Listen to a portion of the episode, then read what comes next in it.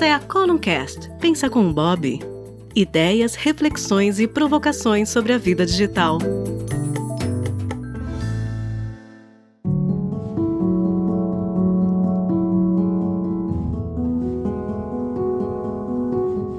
Olá, aqui é Bob Volheim e essa é mais uma edição do Columncast Pensa com o Bob.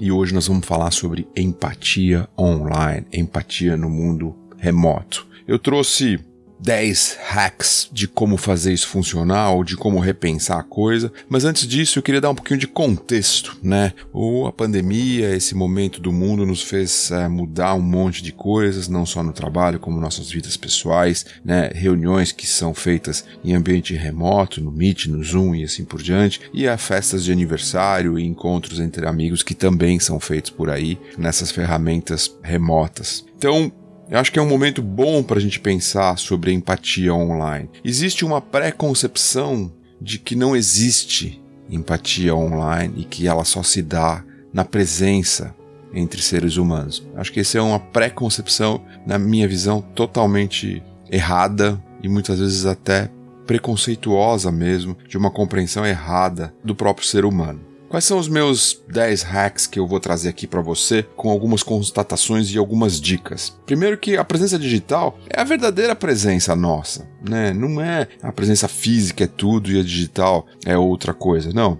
Só existe uma presença, essa presença é a presença digital que compõe todas as outras. Então, o hack aqui, o atalho, a dica é não se bloqueie por conta de pré-concepções que você tem que muitas vezes estão totalmente erradas e te deixam fora de um universo incrível de oportunidades porque você está apenas bloqueado por isso, né? A segunda constatação é que online a gente ouve muito mais. A gente tem a chance, tem um certo procedimento, um certo ritual de como as coisas funcionam e a gente ouve muito mais, a gente tem a oportunidade de ouvir muito mais. Então, a dica, a provocação é: seja um escutador profundo, aproveite esse momento para ser alguém que escuta profundamente. Uma terceira constatação, a meu ver, é de que a sinceridade e a abertura são bem maiores. Parece que não, essa de novo é uma preconcepção errada que presencialmente a gente se abre muito mais. Eu acho que não presencialmente a gente leva muito mais as nossas personas e a dica aqui é justamente deixe as personas em casa, deixe os personagens em casa, mas presencialmente muitas vezes a gente é muito mais travado, tem um jogo de corpo, tem um teatro, tem uma dissimulação, tem uma encenação que no mundo remoto a gente pode ser mais sincero e mais aberto. A quarta provocação é de que a colaboração remota é exponencial. Não tem, na minha opinião, formato melhor para se criar coisas, para se refletir, seja soluções de negócios, sejam ideias novas, sejam projetos sociais, usando as ferramentas colaborativas online. É muito mais poderoso. E a dica aqui é para você refletir e acreditar no poder do coletivo. É muito forte. Uma outra coisa que é muito forte no mundo remoto é a gente viver no mundo anônimo, em processos criativos, principalmente, usando ferramentas como Mural, como Miro, um lugar onde você pode colocar suas ideias, você vota nas suas ou você vota nas dos outros, sem ninguém ficar sabendo de quem é a ideia, se o chefe deu uma boa ideia, se eu preciso votar na ideia do chefe e assim por diante. É uma libertação absurda quando a gente pode, que é justamente a minha dica, deixar o nosso ego em casa nesses processos criativos.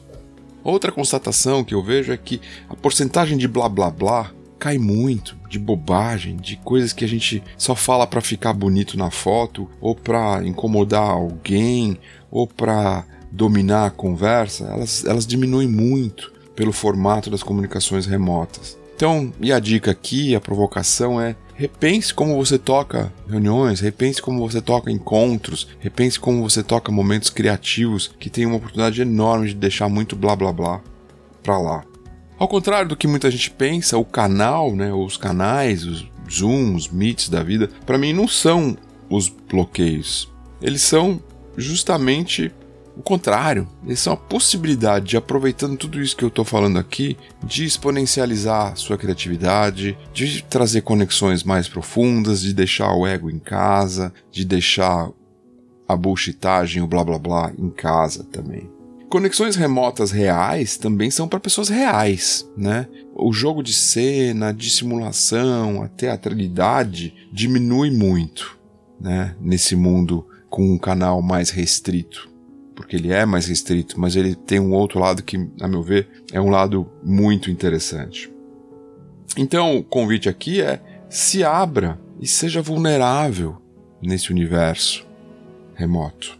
Uma coisa que realmente não acontece nos canais remotos é a serendipidade, o acaso, né? Você encontrar alguém ao acaso no corredor, no cafezinho, ou no restaurante, ou na praia, e aí engatar uma conversa e ter um momento de empatia incrível. Isso realmente não acontece. Mas a, a minha visão é de que a serendipidade, esse acaso, pode ser criado. E a dica é marque conexões, faça conexões com pessoas, seja no trabalho, seja pessoal, sem objetivos, sem assunto, sem tema, sem uma coisa específica que você queira falar e simplesmente abra a conexão, como se fosse um acaso.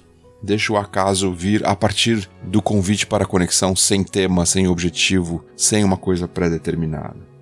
E por fim, meu último comentário aqui é de que sim, acontece a empatia online de forma muito intensa e verdadeira.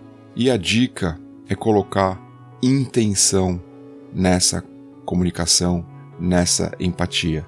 Não só de fazer conexões sem objetivos e deixar um pouco ao acaso, mas aquelas todas que têm objetivos, sejam elas reuniões, sejam elas coisas pessoais, sejam elas momentos criativos, ou sejam momentos terapêuticos ou momentos de conversa entre amigos e familiares, que você ponha a intenção de estar presente ali, não fisicamente, porque como eu disse, a presença física não garante a intenção da presença, da escuta profunda. Ela é só uma dissimulação, pode ser só apenas um momento aparente de presença física quando a presença real ela está muito mais na nossa mente, nos nossos corações e demanda intencionalidade por trás disso.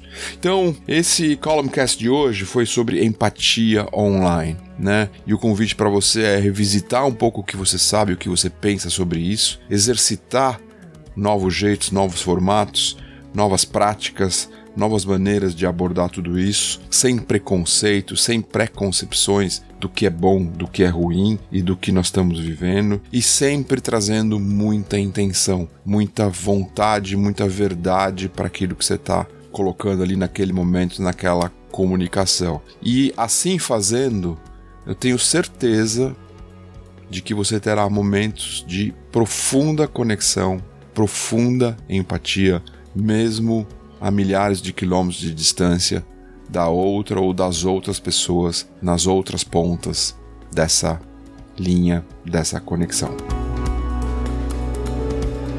Eu sou Bob Volheim e esse foi mais um Columncast Pensa com o Bob. Até o próximo.